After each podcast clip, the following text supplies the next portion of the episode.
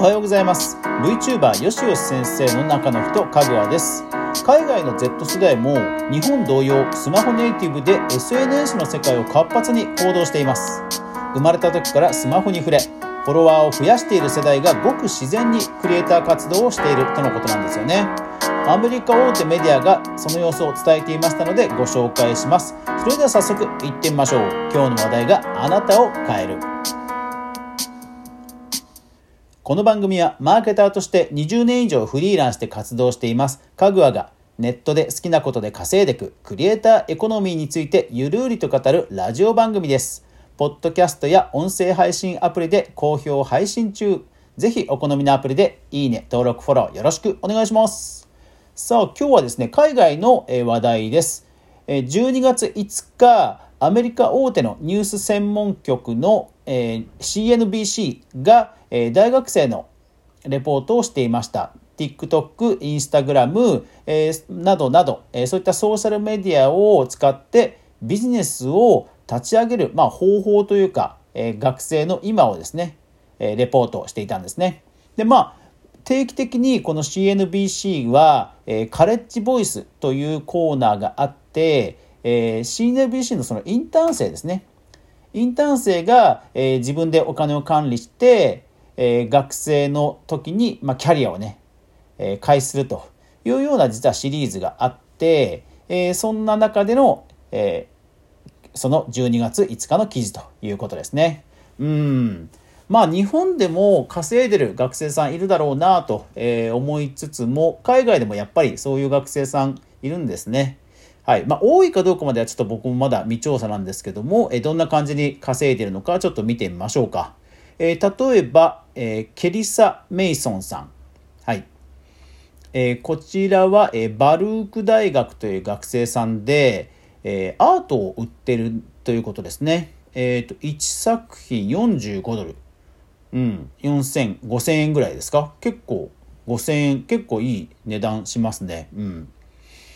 で、えー、っと、SNS の使い方としては、えー、っと、インスタリールと、あとそうそう、タイムラプス？なんか、あの、メイキングなんでしょうね。タイムラプスで、えー、リール動画を投稿して、まあ、売っていると。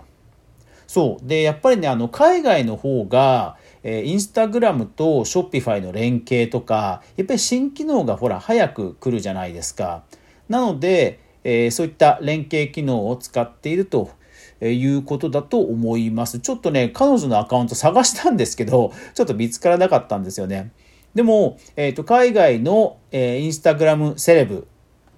は、もうですね、そのショッピファイと連携して、もう何千万ドルも売り上げるというような、えー、セレブがもう出ていますので、まあそういったところをもう目の当たりにしている世代は、まあインスタでもういきなり売るっていうのも全然普通なんでしょうね。うん。だから、その世代のファンの子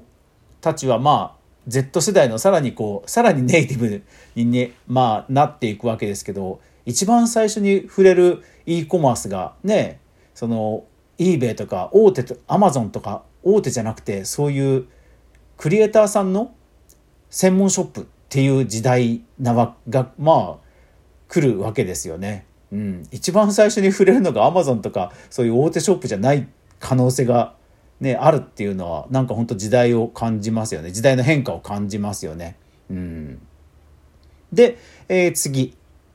今度はもう卒業はしてしまったんですが、えー、サニー・ブラッツバーグというところを卒業した、えー、アレクシス、え、ララテギさん。え彼女は、えー、ビーガン、ビーガンの、えスキンケアをインスタグラムで、え販売していると。うん、で彼女はねもう売り上げも、えーと、この記事には書いてあって1ヶ月で、300ドル3万円ということですねだからまあ利幅がどれぐらいあるのかはわからないんですが、ただねすごいのが、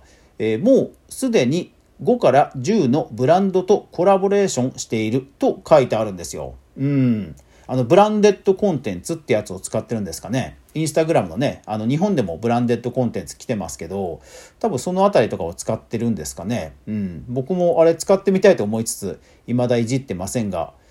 そうそう。なので、まあ、本当にそのインスタの細かい使い方も含めて、えー、活用している世代が、まあ、続々と来るんだなということだけはまあまあまあ、うん、わかりますよね。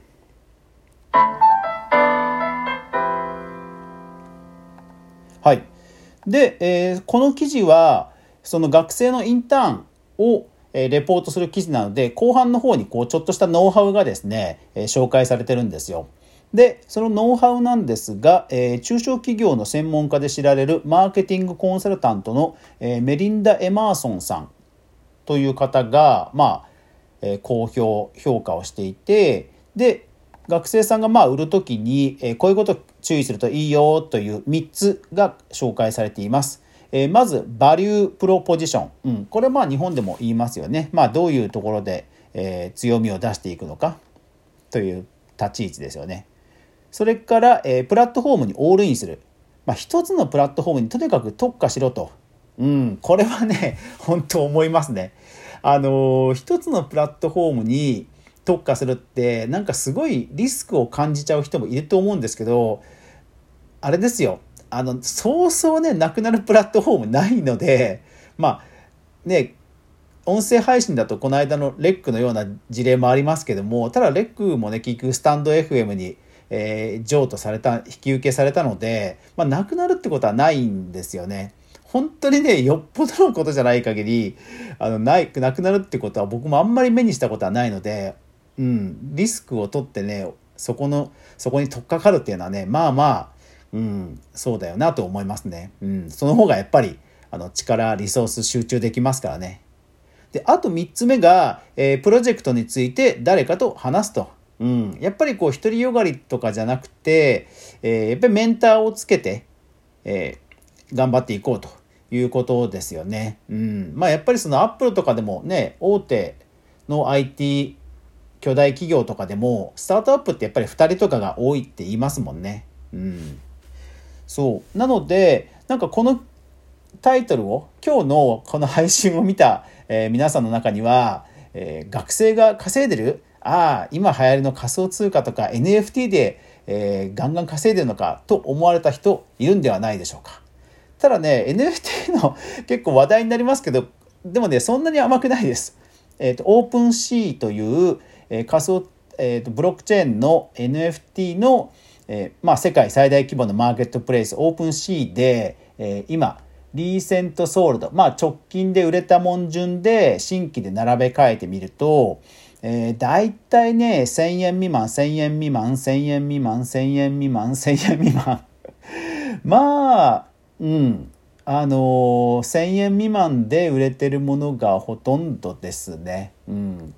まあ、時間帯にももしかしたらよるのかもしれないですけど日本とねあの海外では違いますから時間帯にもよるのかもしれないですけどまあいきなり何十万とか何万っていうのもそんそない感じですけどね。うん、そうでも一方で日本ですとここならここならでは、えー、ここならではですね学生さんで稼いでる人結構やっぱりいます。えー、ここならの広報、公式の広報のブログ、10月15日の記事なんですが、えー、こちら、フリーランスを決心し、VTuber 制作を独学で習得、えー、修正無制限でイメージ通り提供する、えー、笠原さんと、はい、えー、男性のキャプチャーが出てますけども、VTuber、ね、メタバースですよね。3D とか 2D の、えー、動く VTuber 向けのキャラクターを作って、おお、すごいですね。13万円だ。おお。まあ、最初からこの値段だったかどうか分かんないですけど、でももう評価117件ついてますね。すごいですね。うん。というように、で、えー、っと、独学で習得ということですから、やっぱりね、学生さん、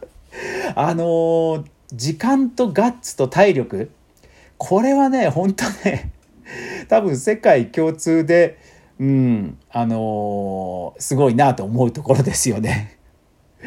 私も今 VTuber, あの VTuber で Vroid のそのアバターキャラクター作ってますけどまあそれでもね10万円以上の仕事を引き受けるぐらいのこう熱量ガッツを持って、えー、じゃあここならでページ作ろうかっていうとやっぱりね ちょっとそこはね躊躇するところなのでうんやっぱりそこはね脅威を感じますね。うんいやーすごい。でもそういう、えー競争、若い人たちがどんどんクリエイター経済圏に、まあ、参入してくるという、えー流れは、まあ、変わらない、まあ、増えていくでしょうから、うん、本当にまあ、クリエイターエコノミーもどんどん競争は、やっぱり激化していくんだろうな。より戦いやすいところで戦う、そういう、えー戦術も身につけないといけいかんなというふうに、まあ、思いましたと。